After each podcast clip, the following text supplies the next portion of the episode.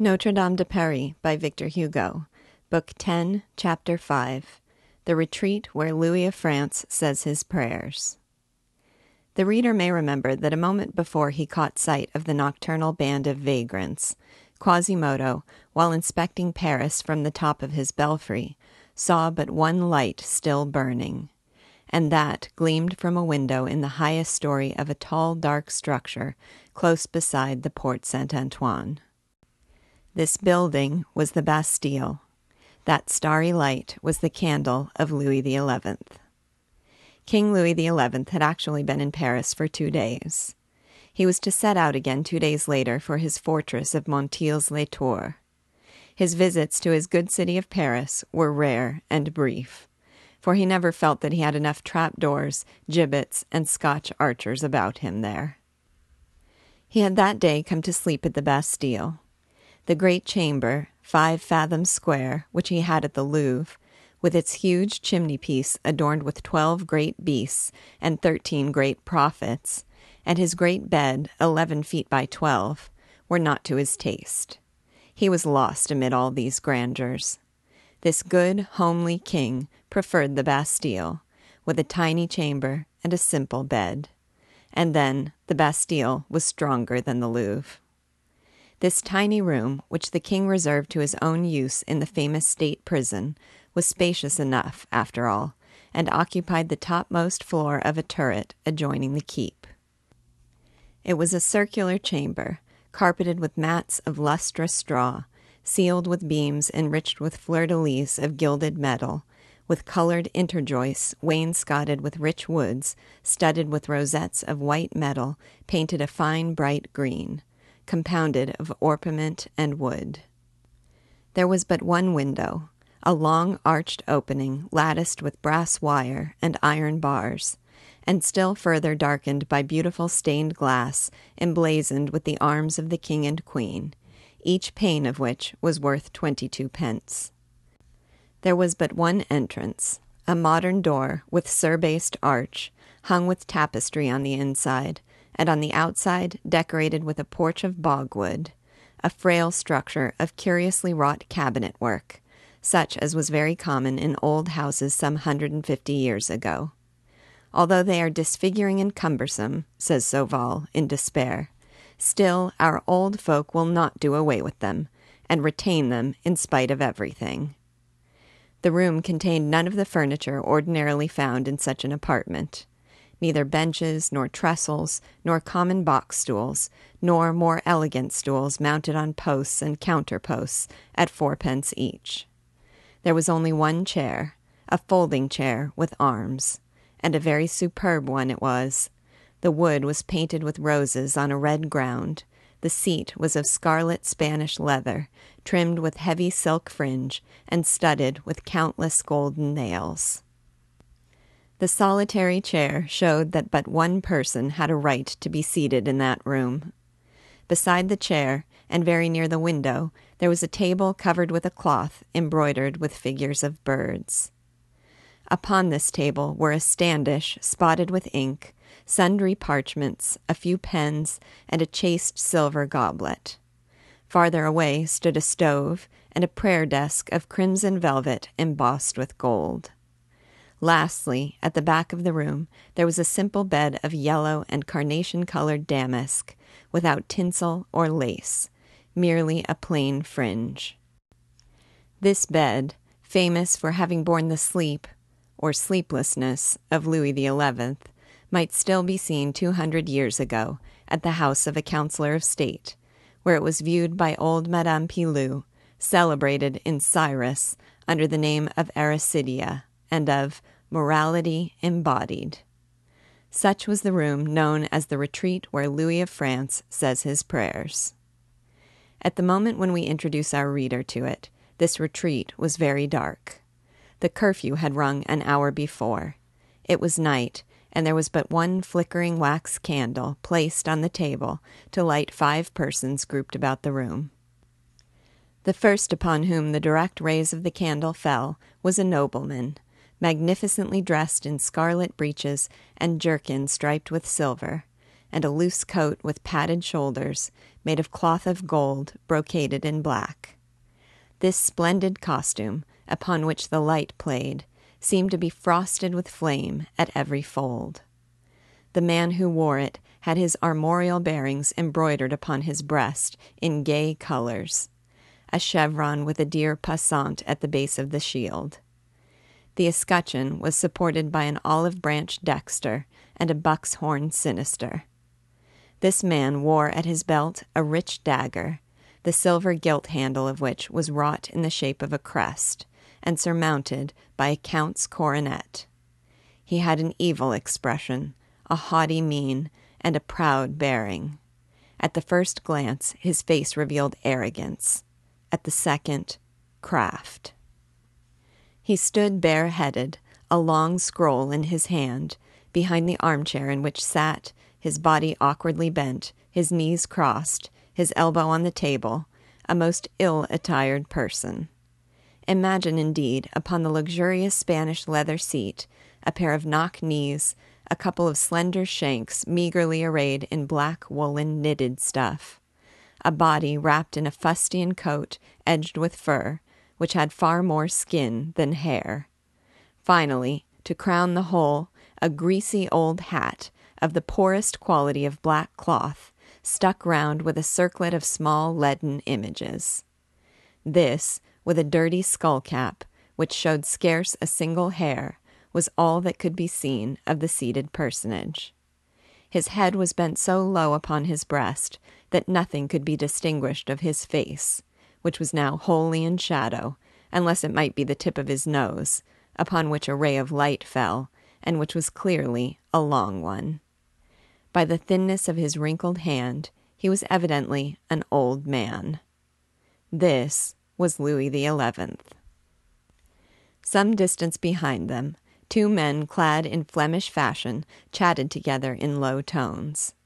They were not so entirely in the shadow, but that anyone who had been present at the performance of Gringoire's play could recognize them as two of the chief Flemish envoys Guillaume Rym, the wise pensionary of Ghent, and Jacques Coppenole, the popular hosier. It will be remembered that these two men were connected with Louis XI's secret policy. Lastly, at the farther end of the room, near the door, stood in the gloom, motionless as a statue, a sturdy man with thickest limbs, in military trappings, his doublet embroidered with armorial bearings, whose square face, with its goggle eyes, immense mouth, and ears hidden under two broad penthouses of straight, lank hair, partook at once of the character of the dog and the tiger. All were uncovered save the king. The gentleman nearest to the king was reading a lengthy document to which his majesty seemed listening most attentively. The two Flemings whispered together. Zounds, grumbled Coppenole. I am weary with standing. Is there no chair here? Rym replied by a shake of the head, accompanied by a prudent smile. Zounds, resumed Coppenole, utterly miserable at being obliged to lower his voice. I long to sit down on the floor with my legs crossed, in true hosier style, as I do in my own shop at home. Beware how you do so, Master Jacques. Bless me, Master Guillaume, must we be on our feet forever here? Or on our knees, said Rym. At this moment the king spoke. They were silent. Fifty pence for the coats of our lackeys, and twelve pounds for the cloaks of the clerks of our crown. That's it. Pour out gold by the ton. Are you mad, Olivier? So saying, the old man lifted his head. The golden shells of the collar of Saint Michel glistened about his neck the light of the candle fell full upon his thin, peevish profile. He snatched the paper from his companion's hands. You will ruin us, he cried, running his hollow eye over the scroll. What is all this? What need have we for so vast an establishment? Two chaplains at ten pounds a month each, and an assistant at one hundred pence? A valet at ninety pounds a year? four head cooks at six score pounds a year each. a roaster, a soup maker, a sauce maker, an undercook, a keeper of the stores, two steward's assistants, at ten pounds a month each, two scullions at eight pounds, a groom and his two helpers at twenty four pounds a month, a porter, a pastry cook, a baker, two wagoners, each sixty pounds a year, and the farrier, six score pounds, and the master of our exchequer chamber, twelve hundred pounds, and the comptroller, five hundred, and I know not how many more. Tis sheer madness. Our servants' wages plunder France. All the treasures of the Louvre will melt away before such a wasting fire of expense.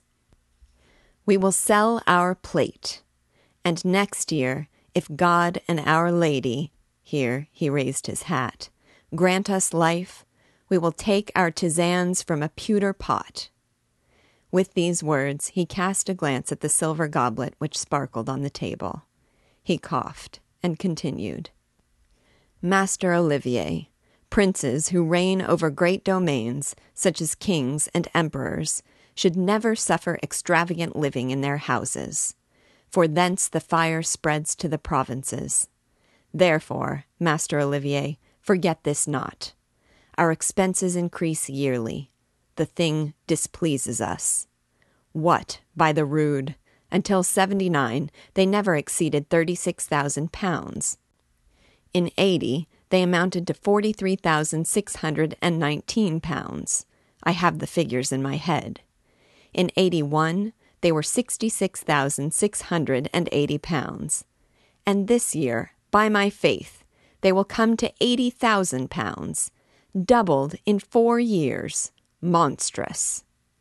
He paused for lack of breath. Then he went on angrily.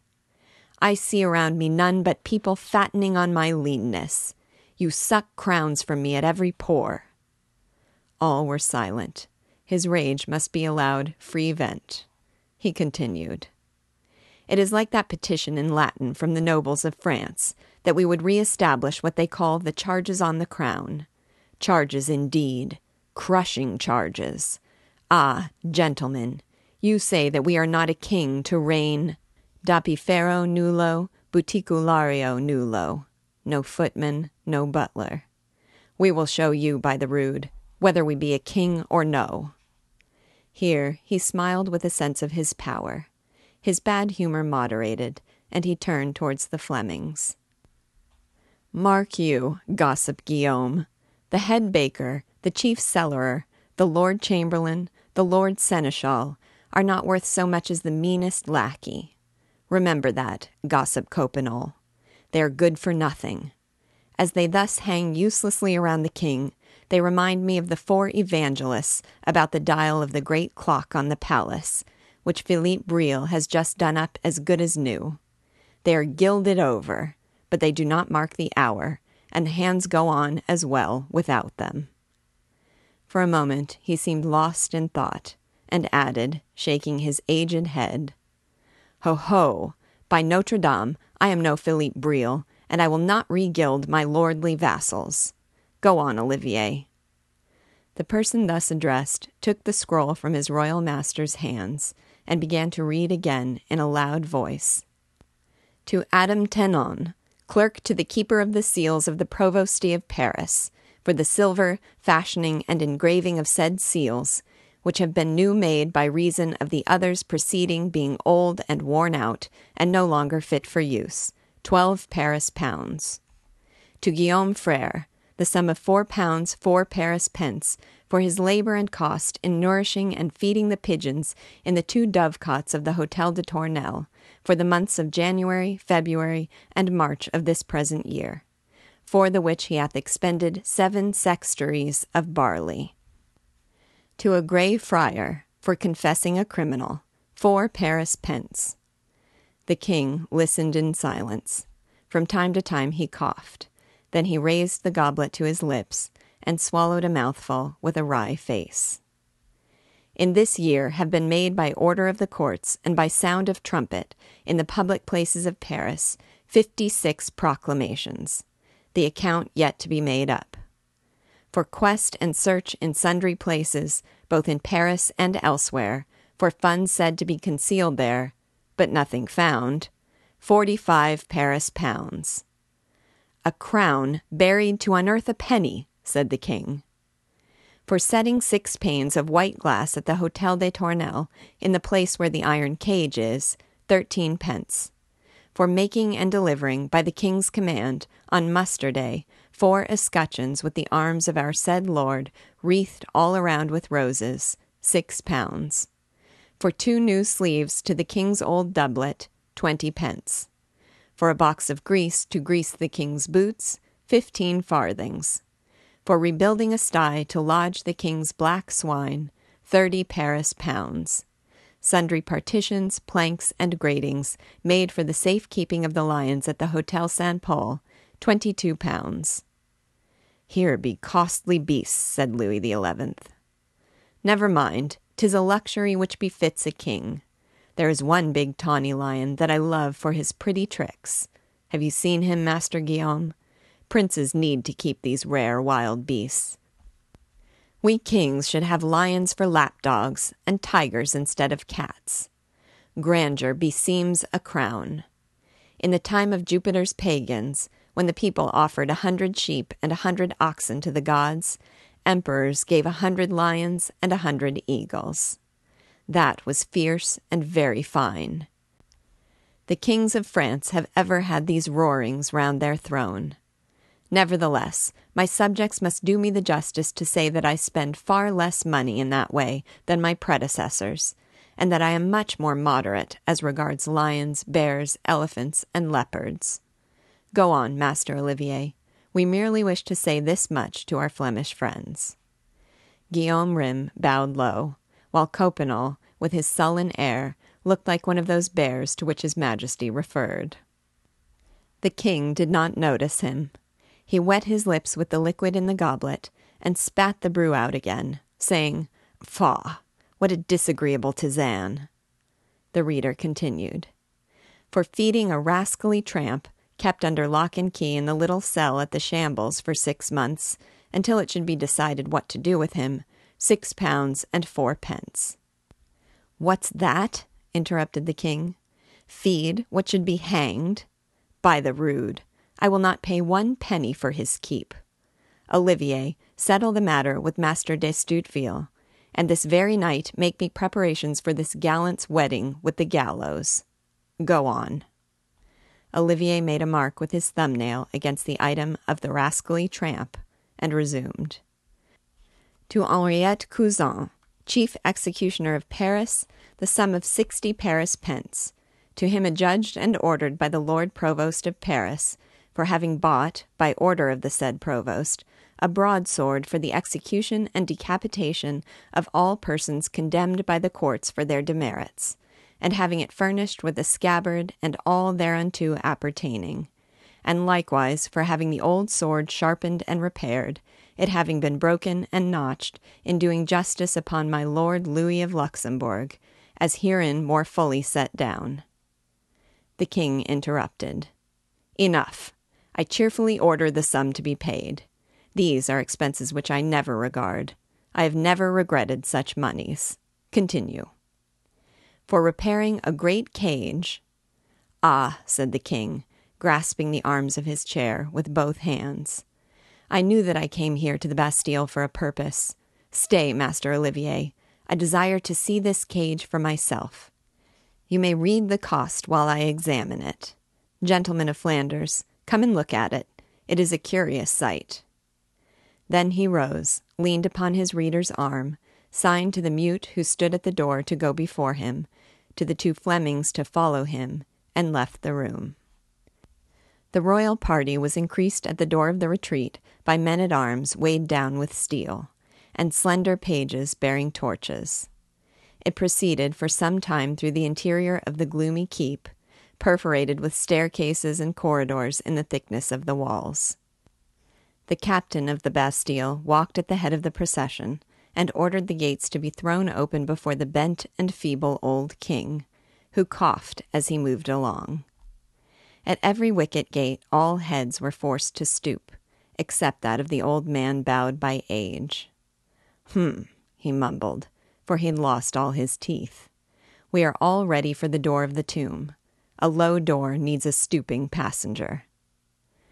At last, after passing through a final gate so encumbered with locks that it took a quarter of an hour to open it, they entered a lofty, spacious, vaulted hall, in the middle of which they saw, by the light of the torches, a huge and massive cube of masonry, iron, and wood. The interior was hollow. It was one of those famous cages meant for prisoners of state, which were known by the name of the King's Daughters. In its sides were two or three small windows, so closely grated with heavy iron bars that the glass was entirely hidden. The door was a great flat stone slab, such as are used for tombs, one of those doors used for entrance only. But here, the dead man was a living being. The king walked slowly around the little structure, carefully examining it, while Master Olivier, who followed him, read aloud. For repairing a great cage of heavy wooden joists, girders, and timbers, being nine feet long by eight in breadth, and seven feet high between the planks, planed and clamped with strong iron clamps, which has been placed in a room in one of the towers of the Bastille Saint Antoine, in which cage is put and kept, by command of our Lord the King, a prisoner formerly dwelling in a worn out and crazy old cage. There were used for the said new cage 96 horizontal beams and 52 uprights, 10 girders 18 feet long. Nineteen carpenters were employed for twenty days in the court of the Bastille to square, cut, and fit all the said wood.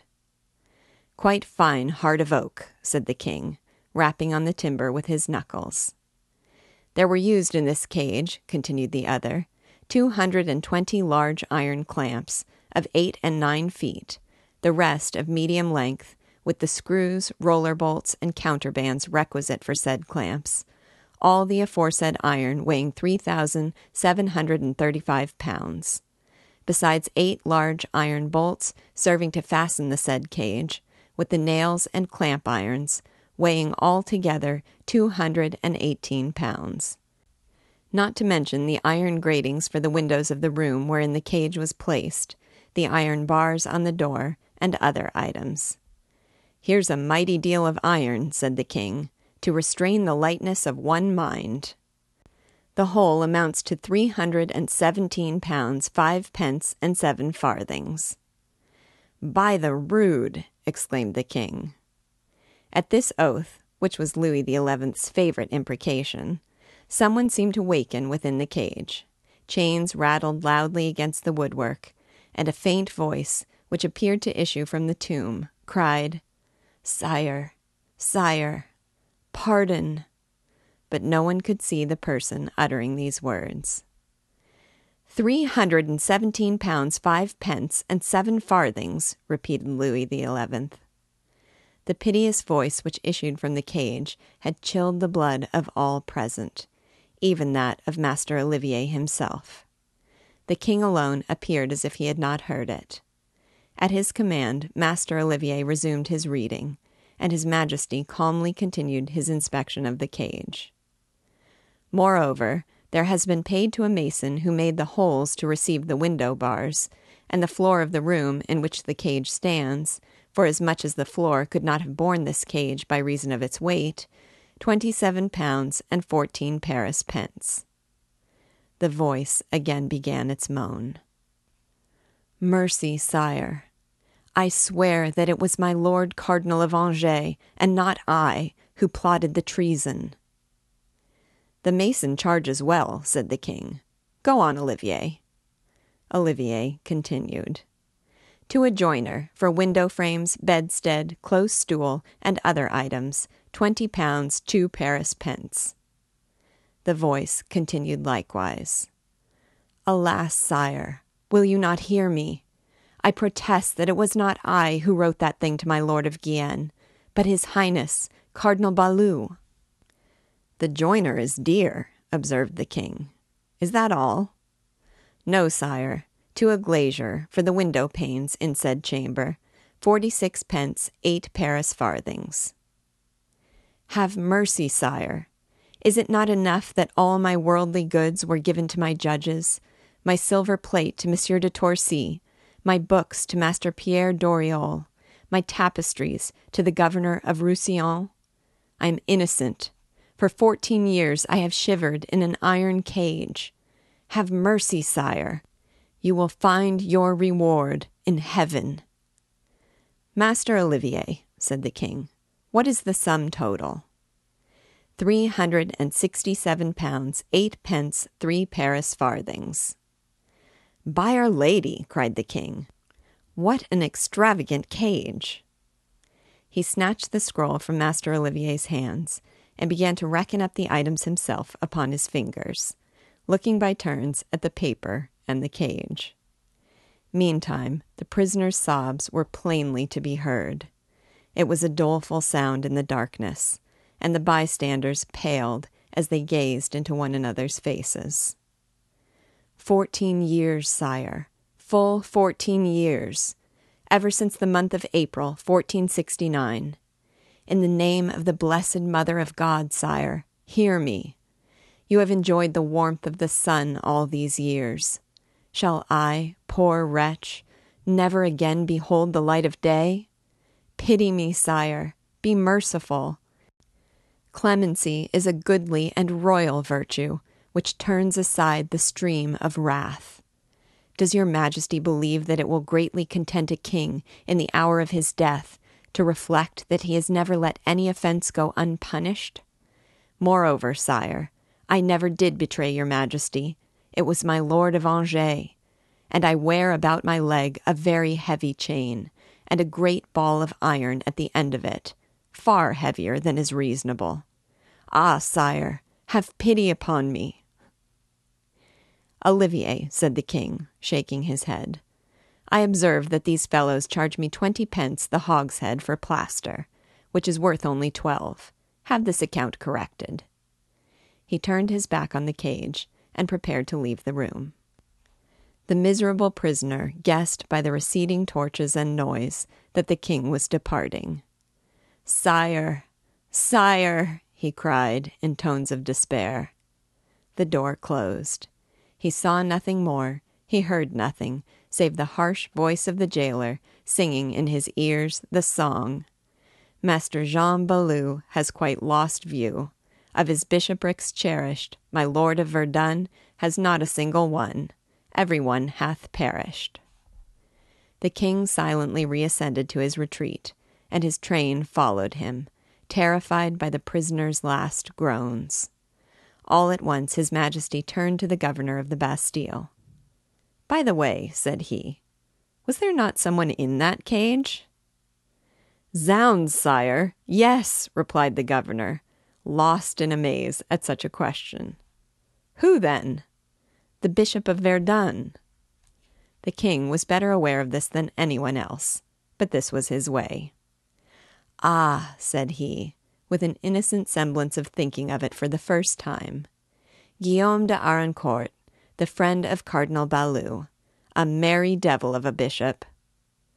A few moments later, the door of the retreat was reopened, then closed again upon the five persons whom we saw there at the beginning of this chapter, and who resumed their places, their low voiced conversation, and their former attitudes.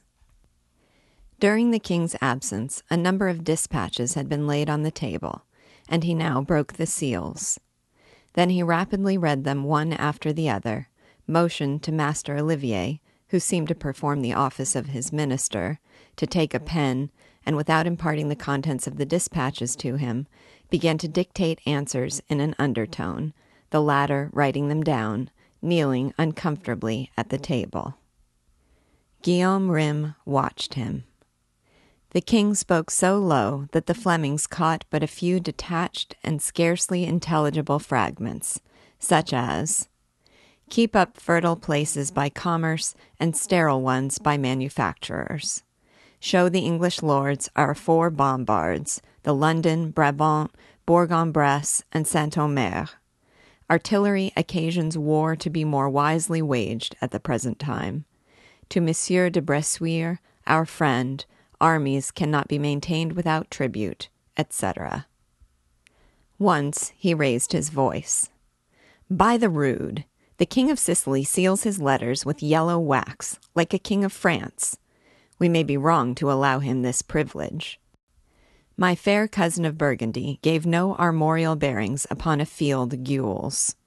The greatness of a house is ensured by holding its prerogatives intact. Note that, gossip Olivier. Again. Oh ho, said he, an important message this. What would our brother the Emperor have? And running his eye over the missive, he interrupted his reading with constant exclamations. Surely the Germans are so great and powerful that 'tis scarcely credible.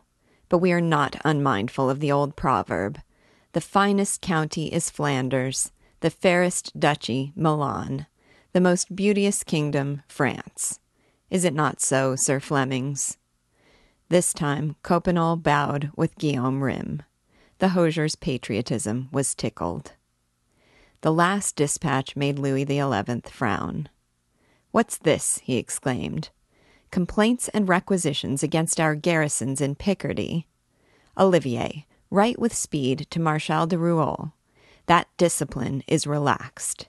That the men at arms of the ordnance, the nobles of the ban, the free archers, and the Swiss guards do infinite injury to the peasants. That the soldiers, not content with the goods which they find in the houses of the tillers of the soil, constrain them, by heavy blows of bludgeons and sticks, to seek throughout the town for wine, fish, spices, and other articles of luxury. That the king is well aware of all of this. That we intend to preserve our people from all unseemly acts, larceny, and pillage. That this is our sovereign will by Our Lady. That, moreover, it likes us not that any minstrel, barber, or serving man at arms should go arrayed like a prince in velvet, silken cloth, and rings of gold. That these vanities are hateful in the sight of God. That we content ourselves, we who are gentlemen of high degree, with one cloth doublet at sixteen pence the Paris ell. That soldiers' servants may well come down to do that also we command and order these things. To Monsieur de Rouault, our friend. Good. He dictated this letter in a loud voice, in a firm tone, and by fits and starts.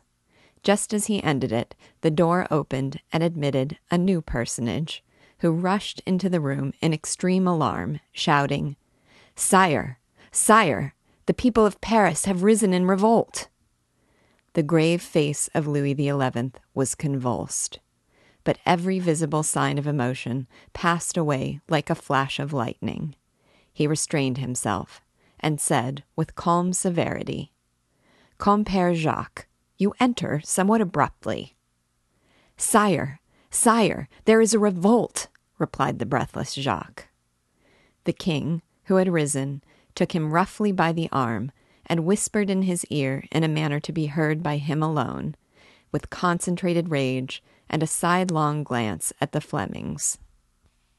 Hold your tongue, or speak low.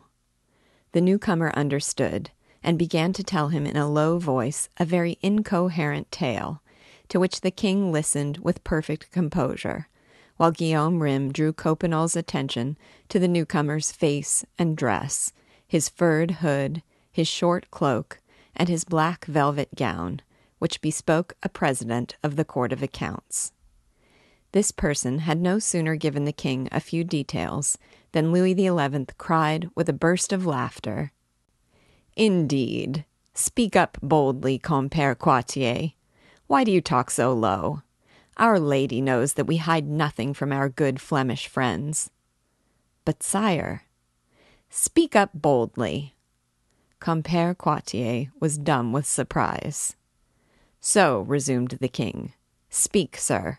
There is a commotion among the common people in our good city of Paris. Yes, sire. And it is directed, you say, against the provost of the Palace of Justice.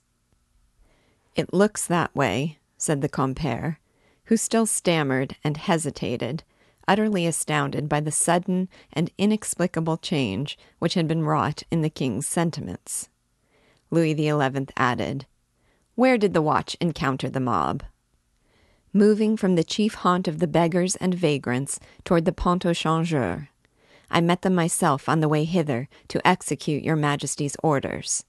I heard certain of the number shouting, Down with the provost of the palace. And what is their grievance against the provost? Ah, said Jacques, that he is their lord. Really? Yes, sire. They are rascals from the court of miracles. They have long complained of the provost, whose vassals they are. They refuse to recognize him either as justiciary or road surveyor. Ay, say you so, returned the king, with a smile of satisfaction which he vainly strove to disguise. In all their petitions to Parliament, added Jacques, they claim that they have but two masters, your Majesty, and their God, who is, I believe, the devil. Ha! said the king. He rubbed his hands. He laughed that inward laugh which makes the face radiant. He could not disguise his joy, although he tried at times to compose himself. No one understood his mood, not even Master Olivier. He was silent for a moment, with a pensive but contented air. Are they strong in numbers? he asked suddenly. Indeed they are, sire, replied Compere Jacques. How many? At least six thousand. The king could not help exclaiming, Good! He added, Are they armed? With scythes, pikes, hackbutts, mattocks, and all sorts of dangerous weapons. The king seemed by no means alarmed at this account. Compere Jacques felt obliged to add, If your majesty send not promptly to the provost's aid, he is lost. We will send, said the king, with an assumed expression of seriousness. It is well. Certainly we will send. The provost is our friend. Six thousand. They are determined knaves. Their boldness is marvelous, and we are greatly wroth at it. But we have few people about us tonight. It will be time enough in the morning. Compere Jacques exclaimed, Straightway, sire. The provost's house may be sacked twenty times over, the seigneury profaned, and the provost hanged by then. For the love of God, sire, send before tomorrow morning. The king looked him in the face. I said, Tomorrow. It was one of those looks which admit of no reply. After a pause, Louis XI again raised his voice. Compere Jacques, you must know. What was he corrected himself. What is the provost's feudal jurisdiction? Sire, the provost of the palace has jurisdiction from the Rue de la Calandre to the Rue de l'Herberie, the Place Saint Michel, and the places commonly called the Mureaux, situated near the church of Notre Dame des Champs. Here the king lifted the brim of his hat. Which residences are thirteen in number. Besides the Court of Miracles, the Lazaretto, known as the banlieue, and all the highway beginning at this Lazar house and ending at the Porte Saint Jacques. Of these divers places, he is a road surveyor, high, low, and middle justiciary, and lord paramount. Heyday, said the king, scratching his left ear with his right hand. That is a goodly slice of my city.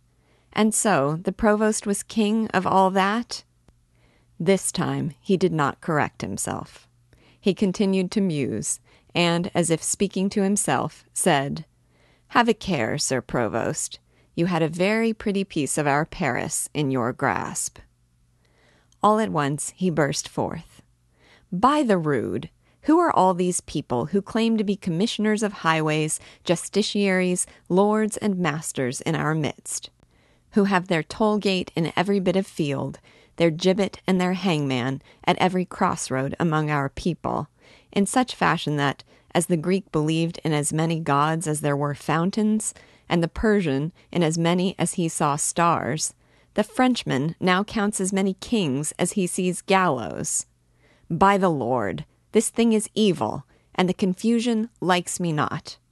I would fain know whether it be by the grace of God that there are other inspectors of highways in Paris than the king, other justice than that administered by our Parliament, and other emperor than ourselves in this realm. By the faith of my soul, the day must come when France shall know but one king, one lord, one judge, one headsman, even as there is but one God in paradise. He again raised his cap and went on, still meditating, with the look and tone of a hunter loosing and urging on his pack of dogs. Good, my people, bravely done. Destroy these false lords. Do your work. At them, boys, at them. Plunder them, capture them, strip them. Ah, you would fain be kings, gentlemen. On, my people, on. Here he stopped abruptly, bit his lip, as if to recall a thought which had half escaped him, bent his piercing eye in turn upon each of the five persons who stood around him, and all at once, seizing his hat in both hands, and staring steadily at it, he thus addressed it Oh, I would burn you if you knew my secret thoughts.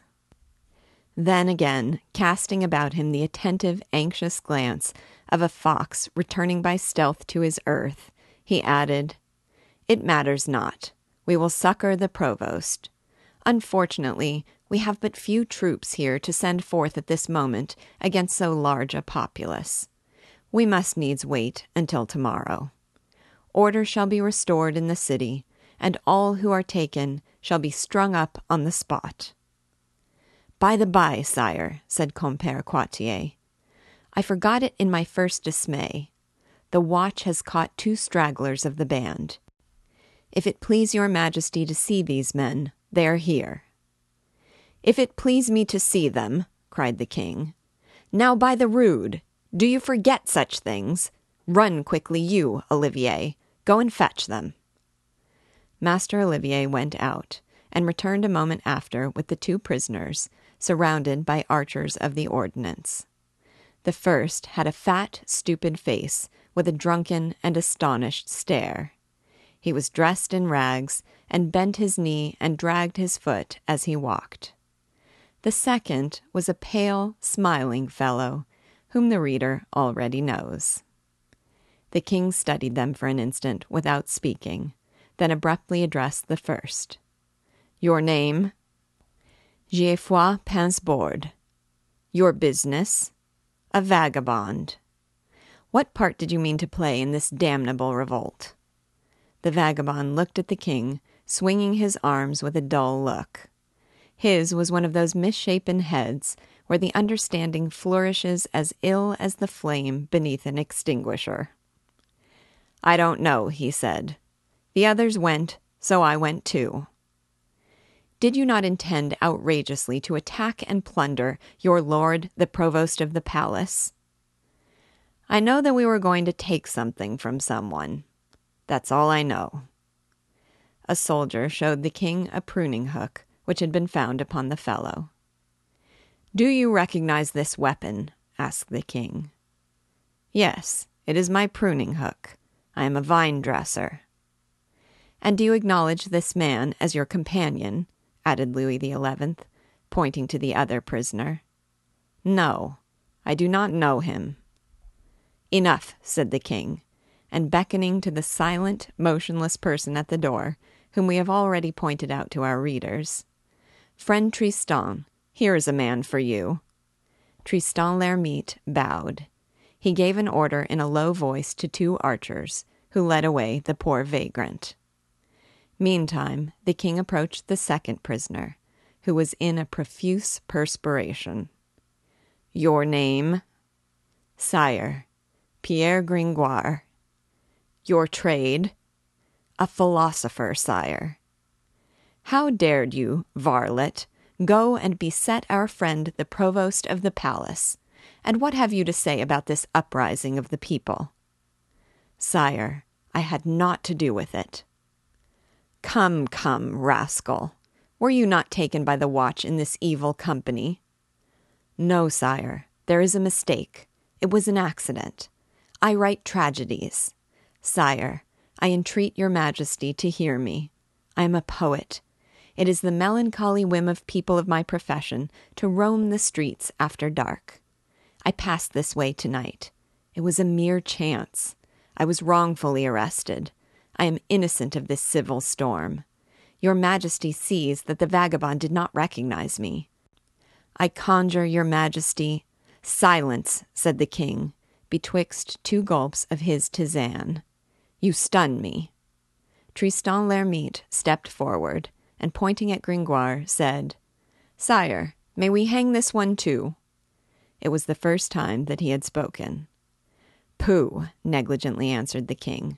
I see no reason to the contrary. But I see a great many, said Gringoire. Our philosopher was at this moment greener than any olive. He saw by the king's cold and indifferent manner that his only resource was in something very pathetic, and he threw himself at the feet of Louis XI, exclaiming with frantic gestures, Sire, your majesty will deign to hear me. Sire, let not your thunders fall upon so small a thing as I. The thunderbolts of God never strike a lettuce. Sire, you are an august and very mighty monarch. Have pity on a poor, honest man, who would find it harder to kindle a revolt than an icicle to emit a spark. Most gracious Lord, magnanimity is a virtue of kings and of royal beasts. Alas, rigor does not anger the minds of men. The fierce blasts of winter could not make the traveler doff his cloak, while the sun, shining down, little by little warmed him to such a degree that he stripped to his shirt. Sire, you are the sun. I protest to you, my sovereign lord and master, that I am not of the company of the vagrants. I am neither disorderly nor a thief.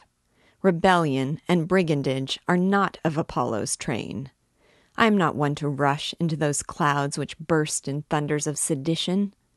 I am a faithful vassal of your majesty.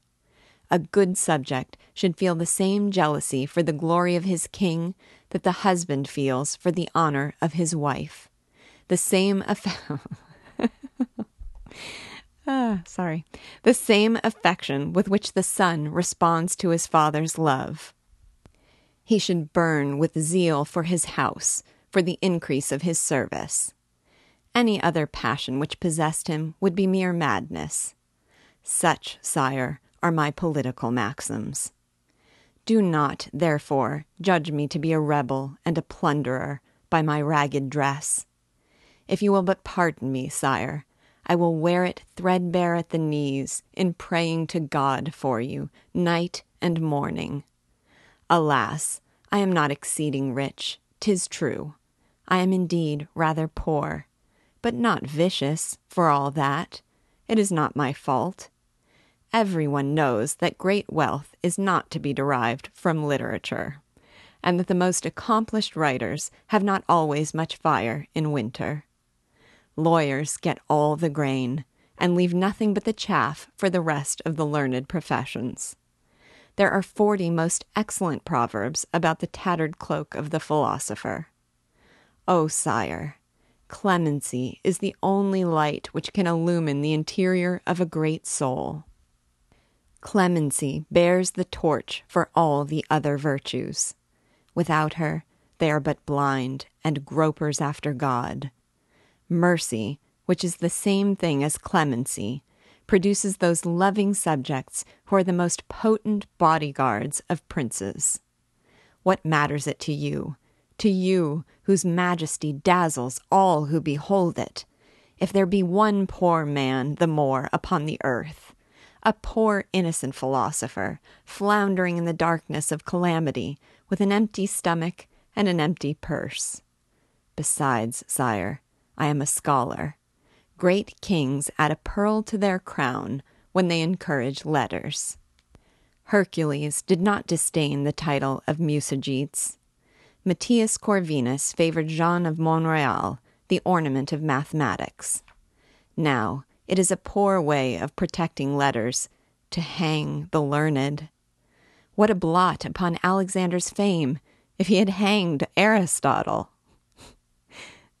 the deed would not have been a tiny patch upon the visage of his reputation to enhance its beauty, but a malignant ulcer to disfigure it. Sire, I wrote a most fitting epithalamium for the Lady of Flanders, and my lord the most august Dauphin. That is no firebrand of rebellion. Your Majesty sees that I am no mere scribbler, that I have studied deeply, and that I have much natural eloquence. Pardon me, sire. By so doing, you will perform an act of gallantry to Our Lady, and I vow that I am mightily frightened at the very idea of being hanged. So saying, the much distressed Gringoire kissed the king's slippers, and Guillaume Rym whispered to Coppenole, He does well to crawl upon the floor. Kings are like Jupiter of Crete, they have no ears but in their feet. And regardless of the Cretan Jove, the hosier responded with a grave smile, his eye fixed on Gringoire. Oh, tis well done. I fancy I hear Councillor Hugonet begging me for mercy. When Gringoire paused at last for lack of breath, he raised his head, trembling, to the king, who was scratching with his nail a spot on the knee of his breeches. Then his majesty drank from the goblet of tisane. He spoke not a word, however, and the silence tortured Gringoire. At last the king looked at him. What a dreadful bawler, said he. Then, turning toward Tristan l'Hermite, Pah! Let him go. Gringoire fell backwards, overcome with joy. Scot free, grumbled Tristan. Don't your majesty want me to cage him for a while? Friend, rejoined Louis XI, do you think it is for such birds as these that we have cages made at an expense of three hundred and sixty-seven pounds, eight pence, three farthings? Let this wanton rascal depart incontinently, and dismiss him with a beating. Oh, cried Gringoire, what a noble king! And for fear of a contrary order, he hastened towards the door, which Tristan opened for him with a very bad grace. The soldiers followed, driving him before them with sturdy blows, which Gringoire bore like the true Stoic philosopher that he was. The king's good humor, since the revolt against the provost was announced to him, appeared in everything he did. This unusual clemency was no small proof of it. Tristan l'Hermite, in his corner, wore the surly look of a dog who has seen a bone but had none. The king, meantime, merrily drummed the march of Pont Audemer with his fingers on the arm of his chair. He was a dissembling prince, but more skilled in hiding his troubles than his joy. These outward manifestations of delight at any good news sometimes went to extraordinary lengths, as on the death of Charles the Bold, when he vowed a silver balustrade to Saint Martin of Tours, and on his accession to the throne, when he forgot to order his father's obsequies. Ha, sire! suddenly exclaimed Jacques Coictier. What has become of that sharp fit of illness for which your majesty summoned me? Oh, said the king, indeed, I suffer greatly, good compere. I have a ringing in my ears, and cruel pains in my chest. Coictier took the king's hand and began to feel his pulse with a knowing air. See, Coppenole, said Rym in a low voice.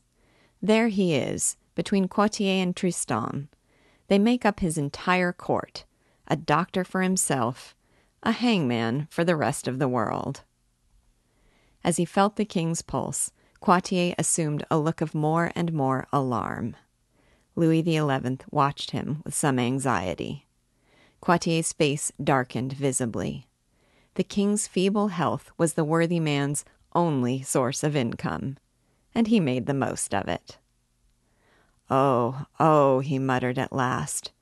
This is serious enough. Is it not? said the frightened king. Pulsus creber anhelans crepitans irregularis. Pulse rapid, full, intermittent, irregular, added the physician. By the rood! This might take a man off in less than three days. By Our Lady, cried the king, and the remedy, good compere? I must reflect, sire. He examined the king's tongue, shook his head, made a wry face, and in the midst of these affectations said suddenly, Zounds, sire, I must tell you that there is a receivership of episcopal revenues vacant, and that I have a nephew. I give my receivership to your nephew, Compere Jacques, replied the king, but cool this fire in my breast.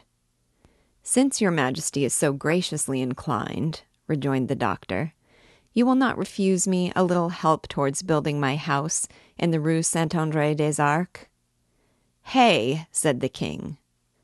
I have come to the end of my means, continued the doctor, and it would really be a pity that my house should have no roof, not for the sake of the house, which is very plain and ordinary, but for the paintings by Jehan Fourbault, which enliven the walls.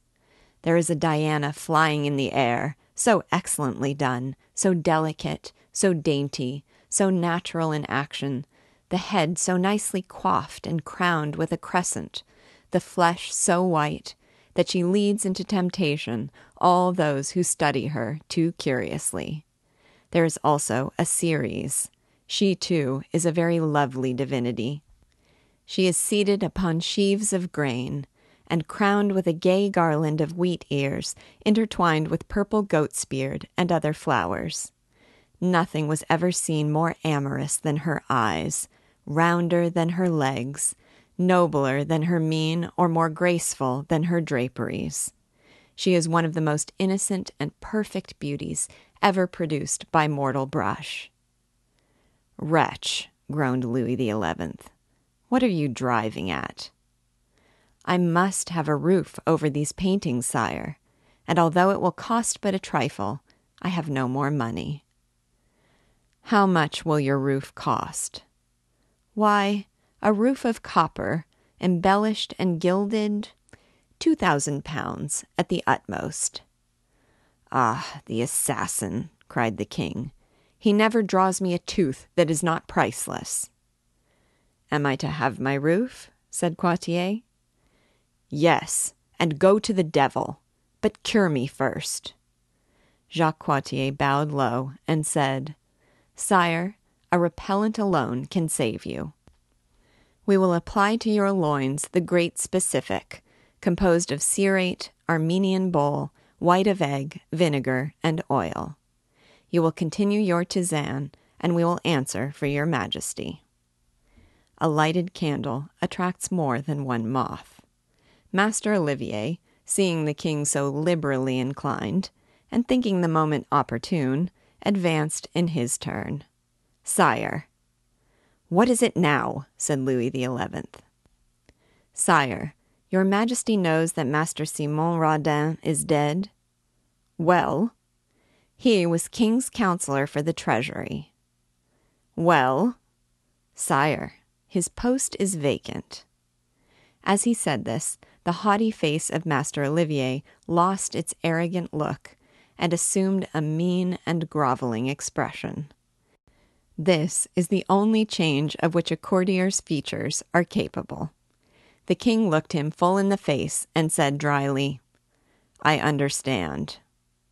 He added, Master Olivier, Marshal Boucicaut once said, There are no good gifts save those from the king no good fishing save in the sea. I see that you are quite of his opinion. Now, hear this. We have an excellent memory. In 68, we made you groom of our chamber. In 69, keeper of the castle of the Pont Saint Cloud, at a salary of 100 pounds tours. You wish them to be Paris pounds. In November 73, by letters given at Gergeau, we appointed you keeper of the woods at Vincennes, in place of Gilbert Acle, Esquire.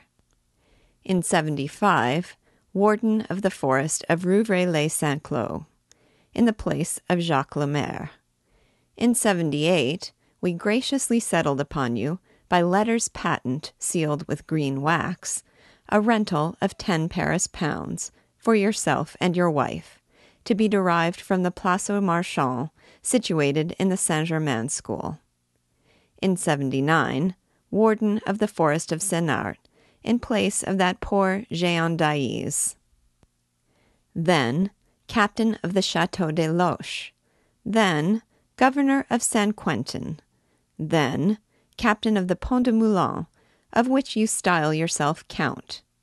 Of the five pence paid by every barber who shall shave a customer upon a holiday, three pence go to you, and we take the remainder. We were pleased to change your name of Le Mauvais, which too strongly resembled your face. In 74, we granted you, to the great displeasure of our nobles, armorial bearings of countless hues, which make your breast shimmer like that of a peacock. By the rood! Are you not sated yet? Is not the draught of fishes fine enough and miraculous enough? And do you not fear lest another salmon should sink your boat? Pride will be your ruin, my friend. Pride is always hard pressed by ruin and shame. Consider this, and be silent. These words, uttered in a severe tone, restored its former insolence to Master Olivier's face. Good, he muttered almost audibly. It is plain that the king is ailing today. He gives the doctor everything. Louis XI, far from being irritated by this offense, replied with much gentleness Stay, I forgot that I had also made you my ambassador to Mistress Marie at Ghent. Yes, gentlemen, added the king, turning to the Flemings, this fellow has been an ambassador. There, my compere, he continued, addressing Master Olivier, let us not quarrel. We are old friends. It is very late. We have finished our work. Shave me. Our readers have doubtless ere now recognized in Master Olivier the terrible Figaro whom Providence, the greatest of all dramatists, so artistically added to the long and bloody comedy of Louis XI's reign. This is not the place for us to attempt any portrait of this strange figure. The royal barber went by three names. At court, he was politely termed Olivier le Daim. By the people, Olivier le Diable. His real name was Olivier le Mauvais. Olivier le Mauvais then stood motionless, casting sulky glances at the king and scowling at Jacques Coictier. Yes, yes, the doctor, he muttered. Well, yes, the doctor, rejoined Louis XI, with rare good nature. The doctor has more influence than you. That is natural enough. He has a hold upon our whole body, while you only take us by the chin. There, my poor barber, cheer up. Why, what would you say, and what would become of your office, if I were such a king as King Chilperic, whose favorite trick it was to pull his beard through his hand. Come, gossip, look to your work. Shave me. Go, fetch the necessary tools. Olivier, seeing that the king was in a jesting mood, and that it was impossible to put him out of temper, left the room to obey his orders, grumbling as he went. The king rose, stepped to the window, and suddenly opening it with strange agitation, clapped his hands, exclaiming, Oh, yes, there is a red glow in the sky over the city. The provost is burning. It can be nothing else. Ah, my good people, tis thus, at last, you help me to crush their lordships. Then, turning to the Flemings, Gentlemen, come and look. Is not that a fire which flares so high? the two men of Ghent approached. A great fire, said Guillaume Rym. Oh, added Coppenole, whose eyes flashed. That reminds me of the burning of the Lord of Imbercourt's house. There must be a fine riot yonder. Do you think so, Master Coppenole? And the face of Louis XI was almost as full of joy as that of the hosier. Twill be hard to suppress it, eh? By the mass, sire, your majesty will make great gaps in many a company of troops in doing it. Oh, I. That's quite another thing, rejoined the king. If I chose, the hosier answered boldly. If this rebellion be what I suppose, you may choose to no purpose, sire. Friend, said Louis the Eleventh, two companies of my ordnance and the discharge of a serpentine would win an easy victory over the groundlings. The hosier, in spite of the signs made to him by Guillaume Rym, seemed determined to oppose the king. Sire, the Swiss were groundlings too. My Lord Duke of Burgundy was a great gentleman, and he despised that vulgar mob. At the Battle of Grandson, he cried, Gunners, fire upon those low lived villains, and he swore by St. George. But Magistrate Scharnachtal fell upon the proud Duke with his club and his people, and at the onslaught of the peasants with their bull hides, the brilliant Burgundian army was broken like a pane of glass by a stone. Many knights were killed that day by base clowns, and my lord of Chateauguyon, the grandest noble in Burgundy, was found dead beside his great gray charger in a small marshy meadow. Friend, replied the king, you talk of battles. This is only a mutiny, and I will quell it with a single frown whenever it pleases me. The other answered indifferently, That may be, sire. In that case, it will merely be because the people's hour has not yet come. Guillaume Rym felt obliged to interfere. Master Coppenole, you are speaking to a powerful king. I know it, gravely answered the hosier. Let him talk, friend Rym, said the king. I like such frankness. My father, Charles the Seventh, said that truth was sick. I, for my part, thought she had died without a confessor. Master Coppenole has undeceived me. Then, laying his hand familiarly upon Coppenole's shoulder, he added, You were saying, Master Jacques? I was saying, sire, that perhaps you were right, that the people's hour had not yet come in this land. Louis XI looked searchingly at him. And when will that hour come, sirrah? You will hear it strike. By what o'clock, pray? Coppenole, with his homely, peaceful face, drew the king to the window. Listen, sire. Here you have a dungeon, a bell tower, cannon, burghers, soldiers. When the bell rings, when the cannon growl, when the dungeon falls with a crash, when burghers and soldiers shout and slay one another, then the hour will strike. The king's face became dark and thoughtful. For an instant he stood silent. Then he gently patted the thick dungeon wall, as he might have caressed the flank of his favorite horse. Oh, no, he said. You will not crumble so easily, will you, my good Bastille? Then, turning with an abrupt gesture to the daring Fleming, Did you ever see a revolt, Master Jacques? I made one, said the hosier. And how, said the king, do you set to work to make a revolt? Ah, replied Coppenole, it is not very difficult. There are a hundred ways of doing it. In the first place, discontent must be rife in the town. That is not an uncommon occurrence. And then you must consider the character of the inhabitants. The men of Ghent are always ready to rebel. They always love the prince's son, never the prince. Well, I will suppose that one morning somebody comes into my shop and says, Friend Coppenole, this thing or that thing has happened. The Lady of Flanders is resolved to maintain the cabinet.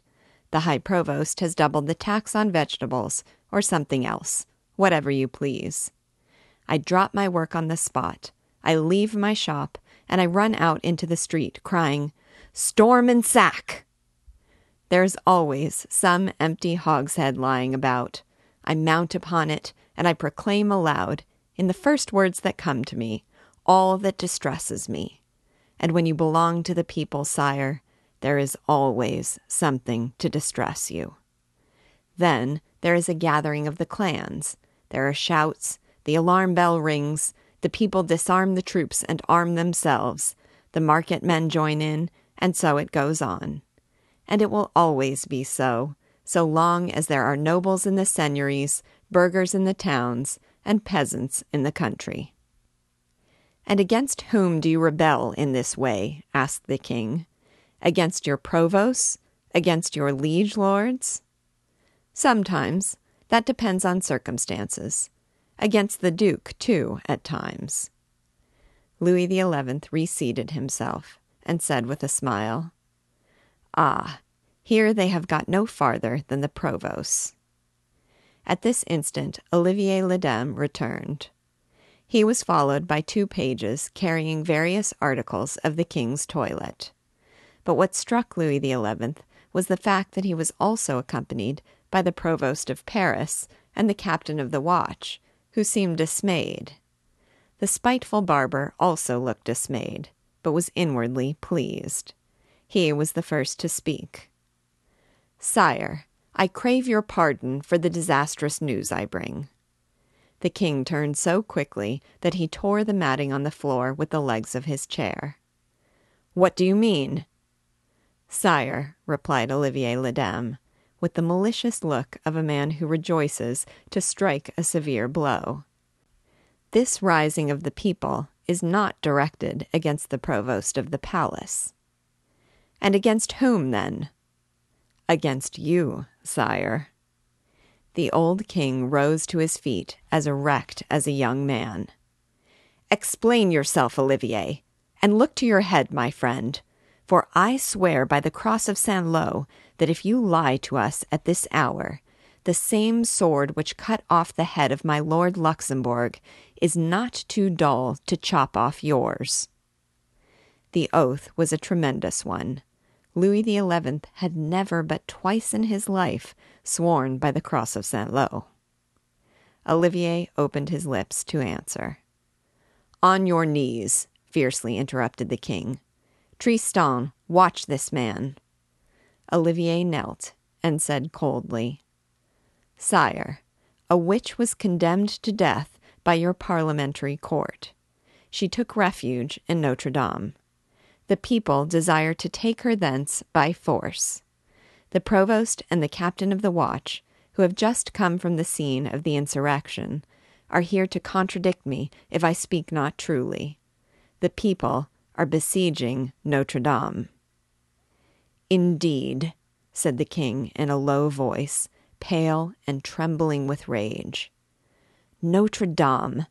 So they lay siege to my good mistress our Lady in her own cathedral. Rise, Olivier. You are right. I give you Simon Radin's office. You are right. It is I whom they attack. The witch is in the safe keeping of the church. The church is in my safe keeping. And I was foolish enough to believe that they were assaulting the provost. It was myself. Then, made young by fury, he began to pace the floor with hasty strides. He laughed no longer. He was terrible to behold. He came and went.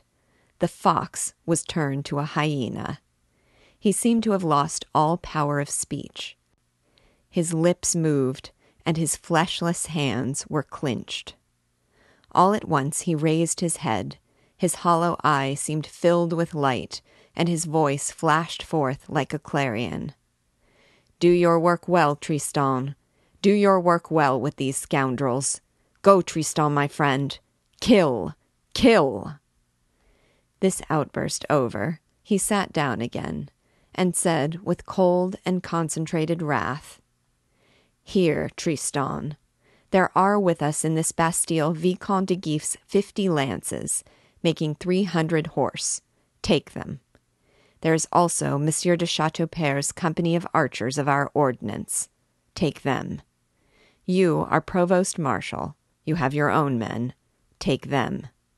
At the Hotel St. Pol, you will find forty archers of the Dauphin's new guard. Take them. And with all these soldiers, you will hasten to Notre Dame. Ah, you commoners of Paris! So you would attack the crown of France, the sanctity of Notre Dame, and the peace of this republic. Exterminate them, Tristan, exterminate them, and let not one escape but for Montfaucon. Tristan bowed. It is well, sire. After a pause, he added, And what shall I do with the witch? This question gave the king food for thought. Ah, said he, the witch. D'Estouteville, what was the people's pleasure in regard to her? Sire, replied the provost of Paris, I fancy that as the people desire to wrest her from her shelter in Notre Dame, it is her lack of punishment that offends them, and they propose to hang her. The king seemed to muse deeply. Then, addressing Tristan l'Hermite, Very well, compere. Exterminate the people and hang the witch. That's it, whispered Rym to Coppenole. Punish the people for their purpose, and then fulfill that purpose.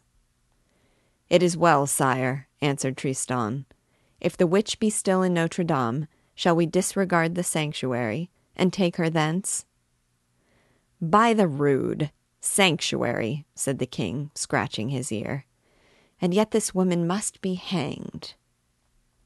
Here, as if struck by a sudden thought, he fell upon his knees before his chair, doffed his hat, put it on the seat, and gazing devoutly at one of the leaden images with which it was loaded, he exclaimed with clasped hands, O Our Lady of Paris, my gracious patroness, pardon me. I will only do it this once. This criminal must be punished. I assure you, Holy Virgin, my good mistress, that she is a witch and unworthy of your generous protection. You know, madame, that many very pious princes have infringed upon the privileges of the Church for the glory of God and the needs of the state. St. Hugh, Bishop of England, allowed King Edward to capture a magician in his church. St. Louis of France, my master, for the same purpose violated the church of St. Paul. And Alfonso, son of the King of Jerusalem, the church of the Holy Sepulchre itself. Forgive me this once, Our Lady of Paris.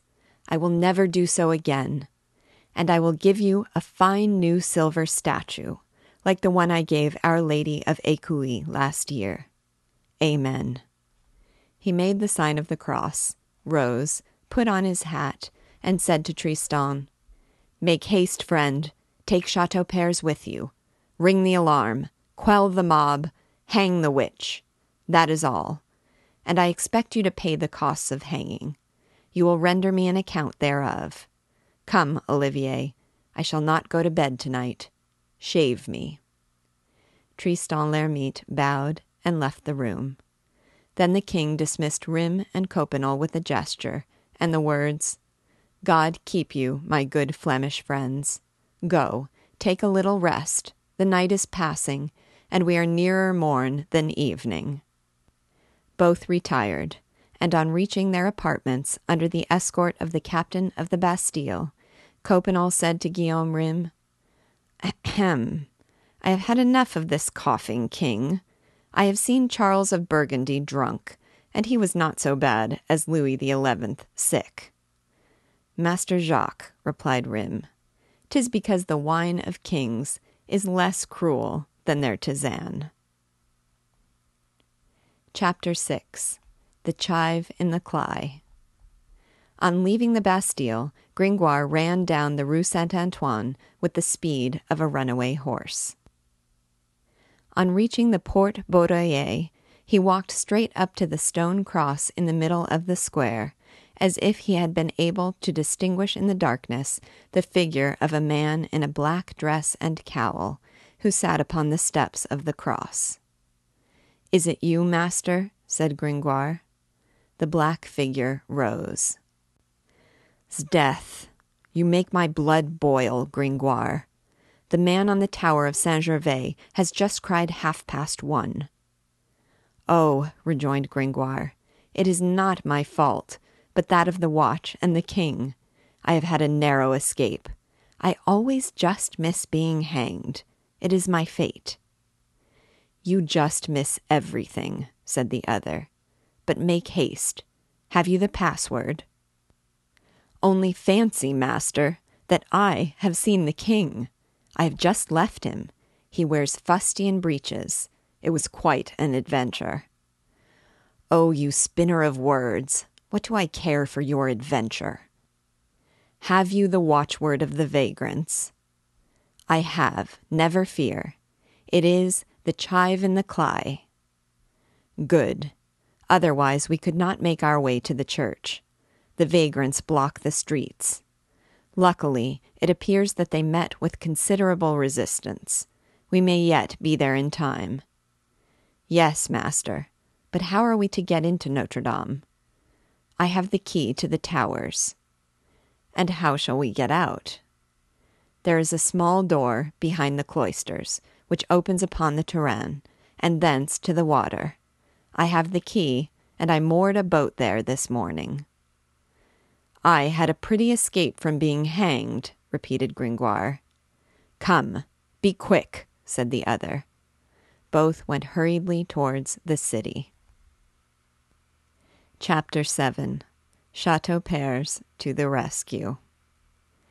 The reader may perhaps recall the critical situation in which we left Quasimodo. The brave, deaf man, assailed on every hand, had lost, if not all courage, at least all hope of saving, not himself, he did not think of himself, but the gypsy. He ran frantically up and down the gallery.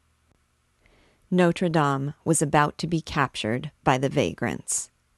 Suddenly, the gallop of horses filled the neighboring streets, and with a long train of torches and a broad column of horsemen riding at full speed with lances lowered, the furious sound burst into the square like a whirlwind. France! France!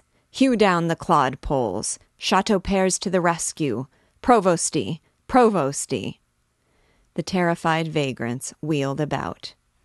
Quasimodo, who heard nothing, saw the naked swords, the torches, the pike heads, the horsemen, at whose head he recognized Captain Phoebus.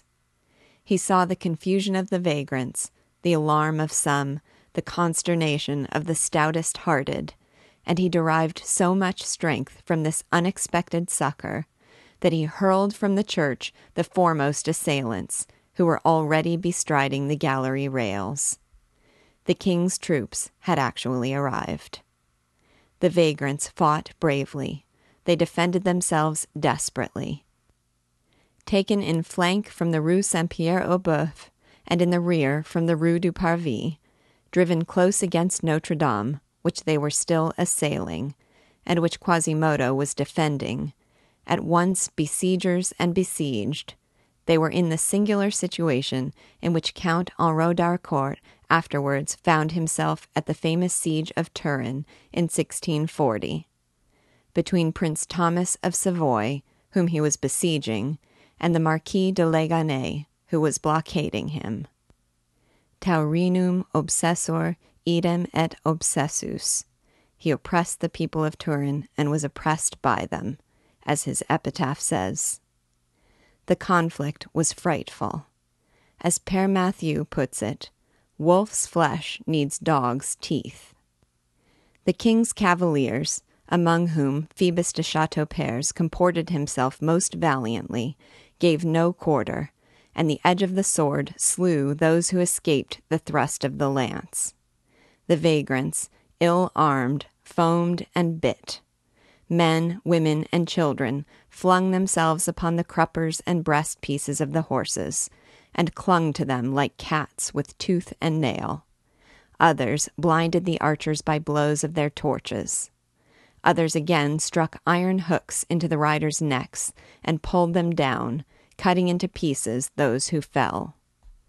One man had a large, shining scythe with which he mowed the legs of the horses. It was a frightful sight. He sang a nasal song and swept his scythe ceaselessly to and fro. At every stroke, he cut a broad swath of dismembered limbs. He advanced thus into the thickest of the cavalry, with the calm deliberation, swaying of the head, and regular breathing of a mower cutting down a field of grain. This was Clopin Trouillefou. A shot from an arquebus at last laid him low. Meantime, windows were again opened.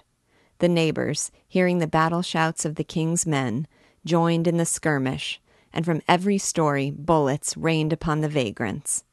The square was filled with thick smoke, which the flash of musketry streaked with fire. The front of Notre Dame was vaguely visible through it, and the decrepit hospital, the Hotel Dieu, with a few wan patients looking down from the top of its roof dotted with dormer windows. At last the vagrants yielded. Exhaustion, lack of proper arms, the terror caused by the surprise, the musketry from the windows, the brave onslaught of the king's men, all combined to crush them. They broke through the enemy's ranks and fled in every direction, leaving the square heaped with corpses. When Quasimodo, who had not stopped fighting for a single instant, saw this rout, he fell upon his knees and raised his hands to heaven. Then, mad with joy, he ran. He climbed with the swift motion of a bird to that little cell, all access to which he had so intrepidly defended. He had but one thought now that was to kneel before her whom he had saved for the second time. When he entered the cell, he found it empty.